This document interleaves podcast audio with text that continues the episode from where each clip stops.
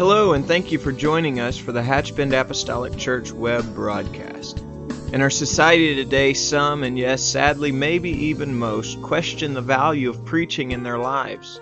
But we still believe what Paul said in 1 Corinthians chapter 1. In essence, Paul preached that God has chosen the foolishness of preaching to save them that believe. And so that's why we still place such a high value on the preached word of God in agreement to the scripture. And so now I'd like to thank you again for joining us for a message from the pulpit of Hatchbend Apostolic Church.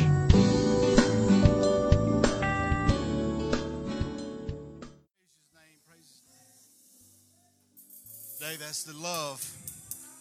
That's true love when you see, when we're talking about he ran to me. Today, that song just, for what I'm going to speak today, I think God ordered that song today. If you will with me, turn with me to Revelations 2 in chapter 1. I'm going to read. I mean, chapter 2, verse 1. If you will, continue today be in prayer with us today. Always is at 3 o'clock we'll have service in Madison, but also we'll be in prayer tonight at 6.30. We're going to, to the prison in Madison, and they're supposed to be scheduled for 6 to be baptized tonight. And so uh, we'll be in prayer tonight that God will move in, in that service tonight. Revelations 2, verse 1. The Bible says, Unto the angel of the, of the church of Ephesus, write, These things saith he that holdeth the seven stars in his right hand, who walketh in the midst of the seven golden candlesticks. I know thy works, and I know thy labor, and thy patience, and how then thou canst not bear them which are evil.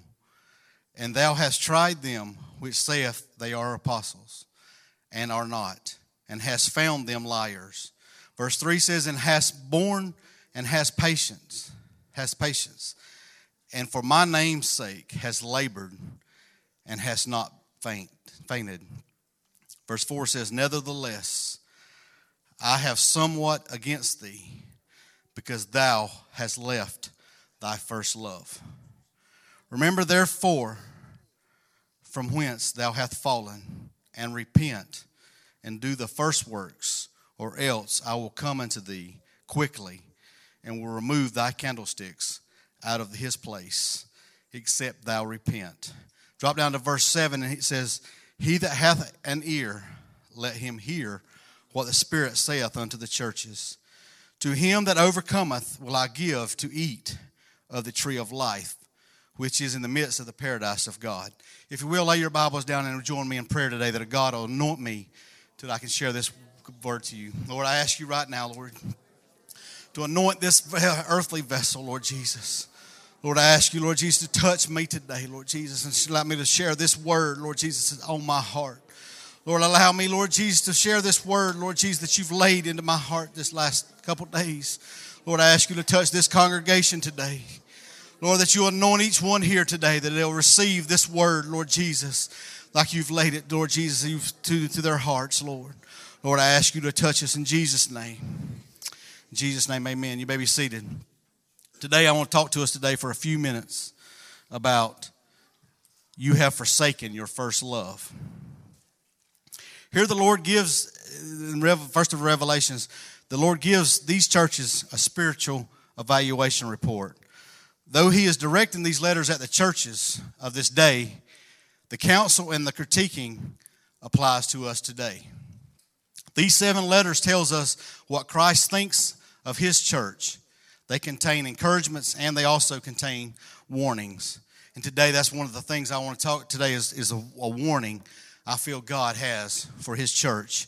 Not just the church in Ephesus, but I believe it's a warning for us here today. We should not ignore these letters. You know, sometimes in Bible we look at Bible. A lot of times we, we stories or we look at warnings even in the Bible. Sometimes to churches or things in the Bible. We find ourselves, well, that's just for that time, or that's for just the just the Bible time. Sometimes we can just write it off. They're not that word's not speaking to me. But today we cannot ignore these letters. These seven letters reveals Christ Christ and it reveals His Word. Re- Revelations means unveiling. And that's just what the book of Revelations does. It unveils who Jesus Christ is, and it unveils his word. It was written while John, the Apostle John, was in exile. John the Apostle was banished to an island of Patmos. Just kind of give you a little here of area where the, the word, this word came from. He was cut off from the rest of the world, but he was not cut off from God.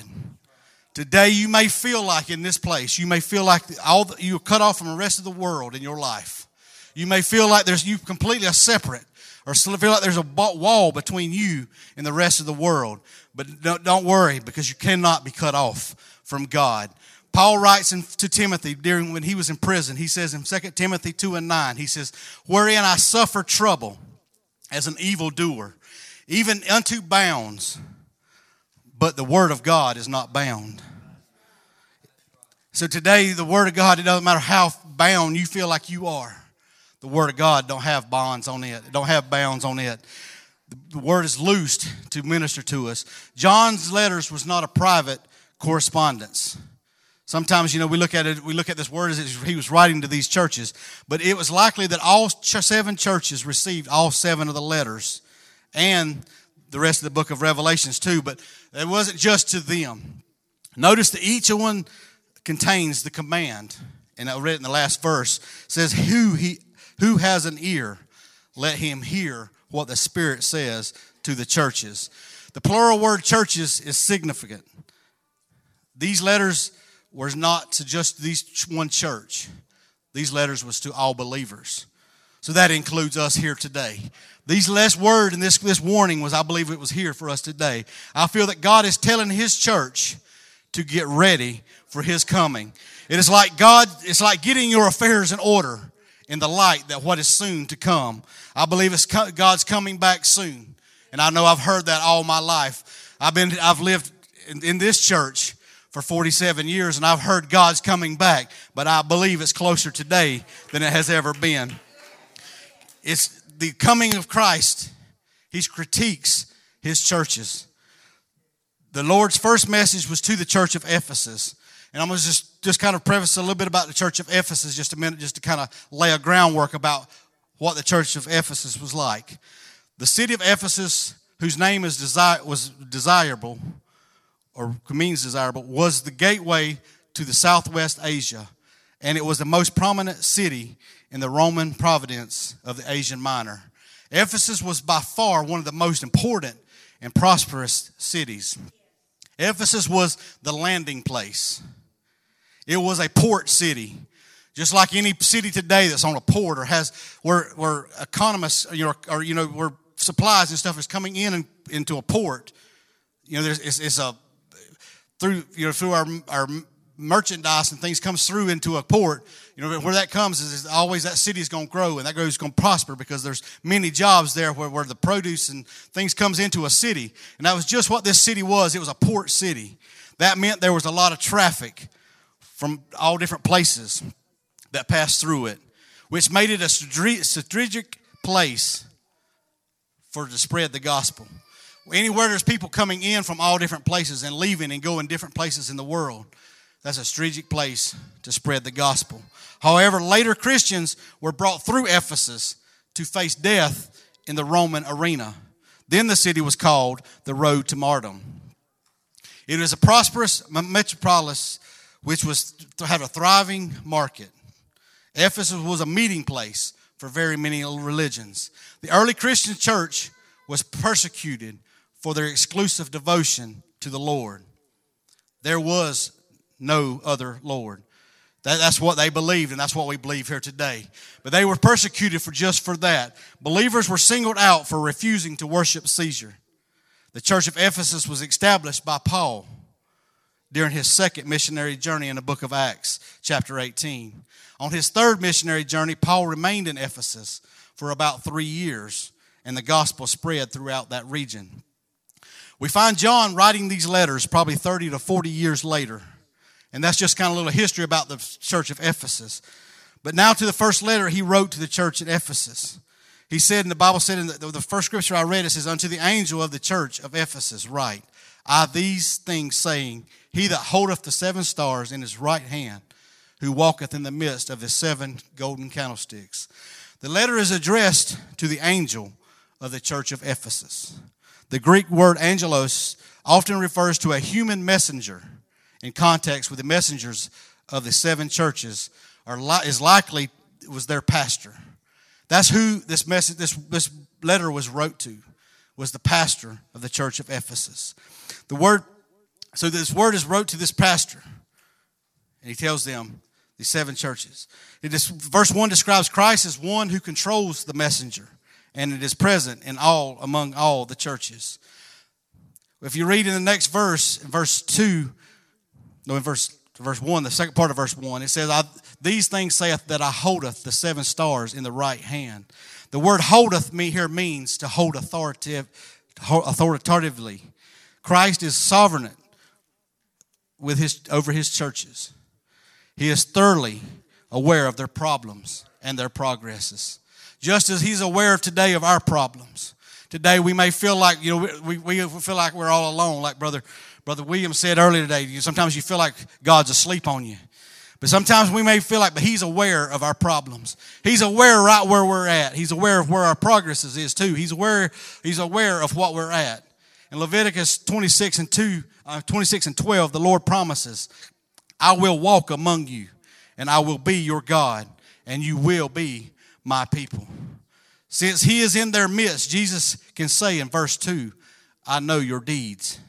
In verse 2 and 3, in the that the Ephesian church had he said that they had toiled to the point of exhaustion, patiently living with the hostility of the society that opposed their beliefs, their goals, and their efforts. Here, this church of Ephesians Ephesian church here, it wasn't not just, you know, it was a church that had not, you know, the Bible says it wasn't a church. They, they, had, they had toiled to the point of exhaustion. They were patiently living in hostility of their society that, that was opposing to their beliefs. There was a church that was standing strong. There was a church that was standing against the, the, the wiles of this world. This was not a church that was backslidden church. This was not a church that was living this was a church that was living by the Word of God. But Jesus warned them after he, de, he departed. He said there would be false teachers would infiltrate the church and to spread deceit. And the Ephesian church, they appraised all teachings and they opposed these kind of false doctrines. They refused to tolerate any compromise of unbiblical or pagan worldviews. The church of Ephesus in our language, to put them in our language, they were holding the standard of the Word of God and they were preaching truth without wavering. Today, they was kind of a church like us. They was a church, you know, that, that was holding to what God said. They wasn't a church that was backslidden. They wasn't a church that, you know, there wasn't, they were, they were doing what God says. And he said, he said that they, you know, he commended them about that.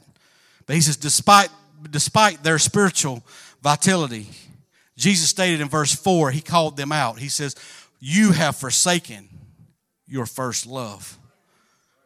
Even though we're doing our thing, everything they, even though they was looking on the outside, they looked like everything was all right. They were being involved. I think they were, you know, just put it in our terms, uh, they were probably teaching Sunday school every Sunday. They were having youth things and they were doing, starting churches probably on the, in the thing. They were doing all these things, you know, doing works of God. But so many times in life, just like that, that we can, we can find ourselves being busy about God. But we can find ourselves losing our first love. Sometimes, you know, I talk about it as a marriage. Sometimes, you know, we look at it as a marriage, we, as a husband, sometimes we, we, we're so busy of supporting the family. So many times we're on the job and we work our hours, we work as many overtime, and we sometimes, if not careful, if we're not careful, we lose what trying to support a family, sometimes we lose that first love or the love for that family because we're so active and we're trying to do this part of that part of that love. And we, re- we lose out on that true love. They note that they they were they were doing what they were was doing out of pure tradition and not out of a love for god. So many times in life if we're not careful we can just do what we do every sunday. We can just go through the motions of having church. We can just do it because we've done it all of our life. Like I said earlier, I've been here 47 years. I've watched people sing songs. I know the schedule of the service. I know what comes next, and I know how to preach the word. And, I've sat through services through growing up in church, and I know how to have church. But if not careful, we if we're not careful, we can just do that by from tradition, or do that because that's how we were taught to do. We can do we can dress and we can do things, we can do everything we can do because that's how we were taught. But take note, the Bible didn't say they lost their love. The Bible says they forsake it. They left their first love. And so the Lord challenges the church to restore their spiritual passion. They have toiled, they have endurance, they had endurance, and they have they have lived in holiness but the love was gone. Outward success is no substitute for spiritual devotion. It don't matter how much success we have in life. It don't substitute spiritual devotion. Our ultimate goal must be to exalt Christ first. Our first love. That should be our most important thing. If we got our love right with God, we'll have our love right with people. We, if we have our love right with God, we'll have our, our, our relationship with everything else. We need to put our love for God first. But then Jesus had some correction. He, Jesus gives them threefold correction. He first tells them to remember. The scripture says, Remember the height from which you have fallen. See your situation for what it is and how it used to be. I know I'm speaking to a crowd today of people, some people that's been in, this may be your first service, or I'm, speaking to people that's been here for 50 plus years in this thing, in, in this walk with God. But we need to remember where our height, we need to remember where we have fallen. See your situation for what it is. Today, as I remember times in my life, and I can remember times as, as Brother Bobby was talking about miracles in your life, I remember things when God has done things in my life.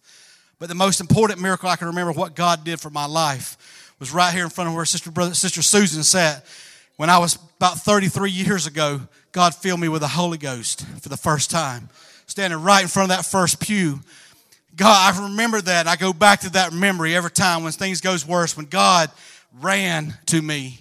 As a young boy, he ran to me as a 13 year old, 12, 13 year old boy, and filled me with the Holy Ghost. And then when I was 19, another remember, right, right by that door right over there, God refilled me with the Holy Ghost. Because I had, I had ran. I had went the opposite direction. But when I, when I come out and walked up in front of that first pew, and God, when I raised my hands, God ran back to me today. That love God had for me. When I turned my love back to Him, and not love of this world, when I turned my love back to Him, He ran back to me and he refilled me with the Holy Ghost. And I stand on them things. I remember them when times gets rough, that God loved me so much that he ran to me. When we remember, remember how much God loves us, that he made us individually. He handcrafted each one of us. We're everyone here different. When God loved, he loves something so much, he loved me so much that he made me with all my flaws, with all my, my everything about me. He made me. And he loved me that much. He also, remember, I remember he loved me. We need to remember he loved us so much that he went to a cross for us, for our sins. We must recall the, and the zeal we once had for, for God when we were newborn believers. The church had regressed and Jesus was calling them for a self examination. That's what he was calling. He says, You need to reevaluate your life.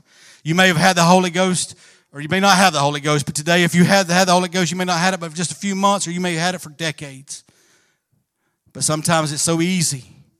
It's so easy to regress. It's so easy just to fall in that old hum, that old just everyday thing.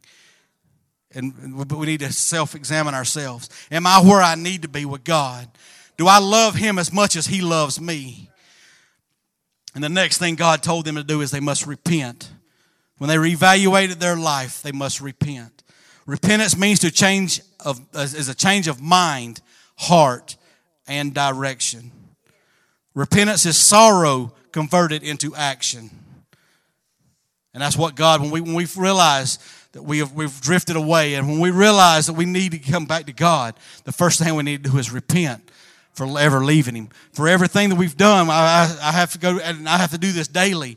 God, I'm sorry for what I've done. Sorry for my shortcomings. Sorry what I didn't do. Sorry from what I did do. Because there's so many times, as long as I live in this flesh, there's times that I have weaknesses. There's times that I, that I give in to old things in my life. And I have to ask for repentance. The third thing Jesus said is resume. He says, do the things you first did. Return to the start.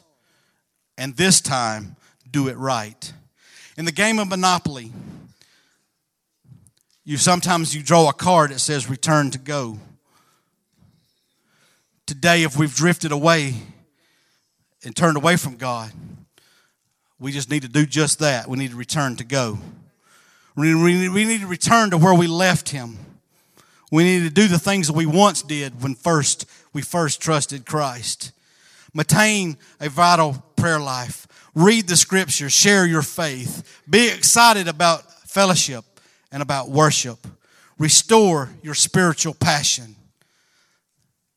Then God, then it comes to a warning that Lord put after He says you've lost your love. Then He says, then He comes to a warning that Lord may have to remove your lampstand. When a church is without devotion to Christ or compassion toward others, it ceases to be a church. Christ cautions the Ephesians believers that he may have to remove their church as a testimony to him. The church is often referred to in Scripture as the God's bride. And the Lord's observation is that the bride had, law, had falling out of love. Or he was saying the honeymoon is over. Without love, churches becomes lifeless and useless. Today, without love for God, if we don't have our love relationship with God right, as I said earlier, we won't have our love relationship with people. And we don't have our love relationship with people. We've lost. We've fallen out of love. Without love, churches becomes lifeless and is useless. Christ is the light of the world, and the church is supposed to reflect his light. We, we should reflect God's love. Just as much as God loves us, that's how much love we should reflect to the people. A church without a light is no longer a beacon, and its lampstand is removed, or its light goes out. Today, our love, we, we've sometimes we feel like we've lost our love for God. There's an old song, and I kind of debated about using it, but there's an old song that was actually before I was born, so I guess it'd be okay. Talks, it's talking about a, a, a talking about a, a, kind of a relationship between a man and a woman, and the the song goes, the chorus it says, "There's not a mountain high enough, there's not a valley low enough, there's not a river wide enough to keep me apart from you." I'm not I ain't got the words exactly right, but I got the meaning of the words. But but that's what sometimes in life when our love relationship with God is not right. When our love is right with Him, there's not no mountain high enough. There's not no valley low enough. There's not no river wide enough to keep us apart from where God's at or for what God's doing in our life. If, so when we get our relationship right with God, there's not going to be nothing that can keep us from Him. Today, as we stand today, I ask you today, as if, if you have you allowed the love of God to drift in your life? Or you're not where you used to be with God. Today, or, or you find yourself today allowing things to come between you and God. Today, as I said, as he challenged this church, as he warned that church in Ephesus, he says, because of the loss of love. And I believe what he was saying is if you don't correct that, in your life. If you don't get your love relationship back right, I will put out your light in your life. I believe that warning goes for us here today. Today, I believe today, if our relationship ain't right with God, We may still look the part. We may still look like a church. But if our love and our relationship ain't right with Him, we're just a group of people. We're just a social club. So today, as I open this altar today, I ask us today to remember where we used to be. Remember what we used to feel like when God's presence moved in our life. And I ask us to ask repent if we're not where we used to be or we're not where we want to be. I ask us to, today to repent. As I open this altar today, and I invite you to come, I ask you to, to, to reconnect that love with God.